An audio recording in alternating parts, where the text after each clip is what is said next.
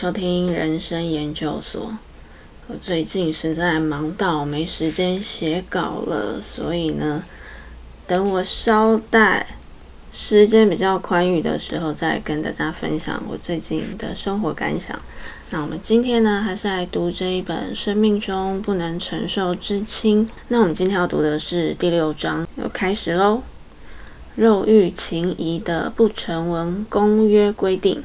爱情被排除在托马斯的生命之外。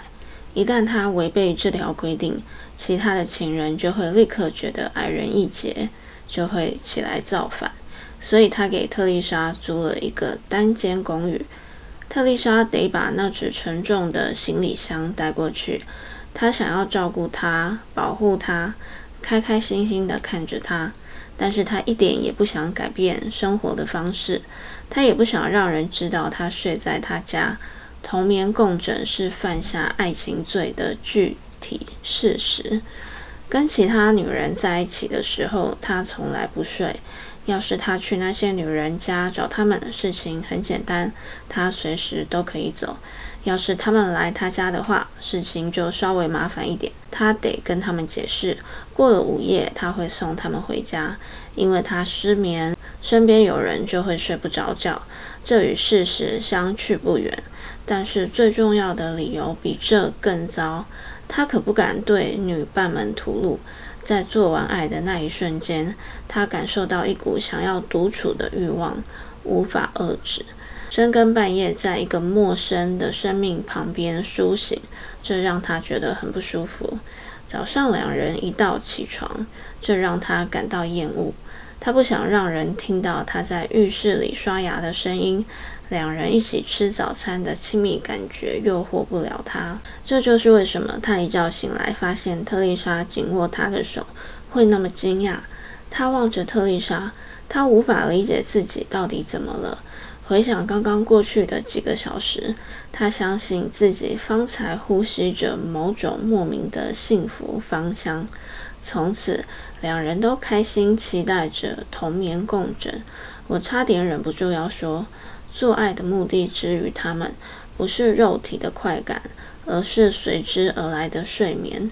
尤其是特丽莎，她没有托马斯就睡不着。如果她单独一人待在她的单间公寓，这地方渐渐变成只是个掩人耳目的幌子，她就会整夜无法成眠。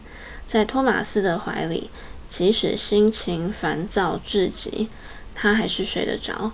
他低声说着为他编出来的故事，那是用单调的声音重复一些没意义的事，重复一些轻松逗笑的话。在特丽莎的脑海里，这些话变成朦胧的影像，引他入梦。他对他的睡眠有绝对的权利。他选了哪一刻？他就会在那一刻入睡。他们睡着的时候，他就像第一页那样抓着他，他紧紧握着他的手腕、他的手指、他的脚踝。他想离开又不想把他吵醒的话，就得施些小计。他把手指、手腕、脚踝从他的紧箍之中抽出来，这动作总是把他弄得半醒，因为他一直专心监视着他。甚至在睡梦中也没松懈。为了让他静静睡去，他把一个东西，随便什么都好，卷成一团的睡衣、一只软拖鞋、一本书，放到他手里去，代替了他的手腕。然后特丽莎会用力抓住这东西，仿佛那是托马斯身体的一部分。有一天，他刚刚让特丽莎入睡。特丽莎才走到睡梦的入口处，还可以回答他的问题。他对他说：“好，现在我要走了。你要去哪儿？”他问道。“我要出去。”他用严厉的声音回答。“我跟你一起去。”他一边说，一边从床上坐了起来。“不行，我不要你来。我要永远离开这里。”说完，他走出卧室，到了玄关。他站起来，跟他走到玄关，睡眼惺忪。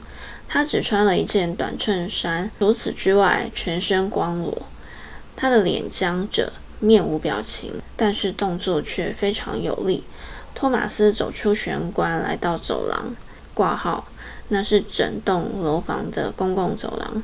当他的面把门关上，他猛然把门打开，跟上他。在半梦半醒之间，他相信托马斯想要永远离去，他得留住他。托马斯往下走，在下一层的楼梯间停下来等他。他在那儿追上他，抓住他的手，把他带回身边，带回床上。托马斯心想：跟女人做爱是一种感情，跟女人睡觉又是另一种。两种感情不仅不同，而且几乎是对立的。爱情的展现不是透过做爱的欲望挂号，这欲望投注在无数女人的身上，而是透过同枕共眠的欲望。挂号，这欲望只关系到一个女人。好，这一章的最后呢，他做了一个结论：爱情的展现不是透过做爱的欲望，而是透过同枕共眠的欲望。读完这一章，我觉得托马斯他就是一个长久以来必须要非常小心维护自己界限的一个，可以说是一个蛮孤单的人。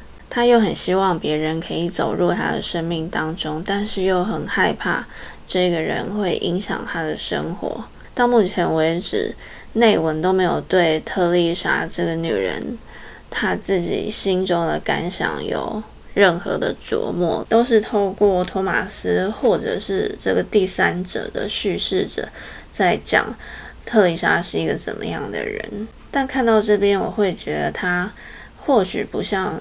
托马斯有那么多内心戏，感觉比较是头脑思考型的人，在做一件事情之前，头脑会一直跳出来分析该这样做还是该那样做，比较像是一个烈士，他想要怎么做，他想要爱一个人，他就带着沉重的行李箱，不顾一切，也不知道会发生什么事情，然后就奔向。他的爱人，感觉是一个用肉身在经历他的人生的人。今天就先读到这里，也先跟你分享到这里。谢谢还在收听人生研究所的每一个你，祝福大家平安。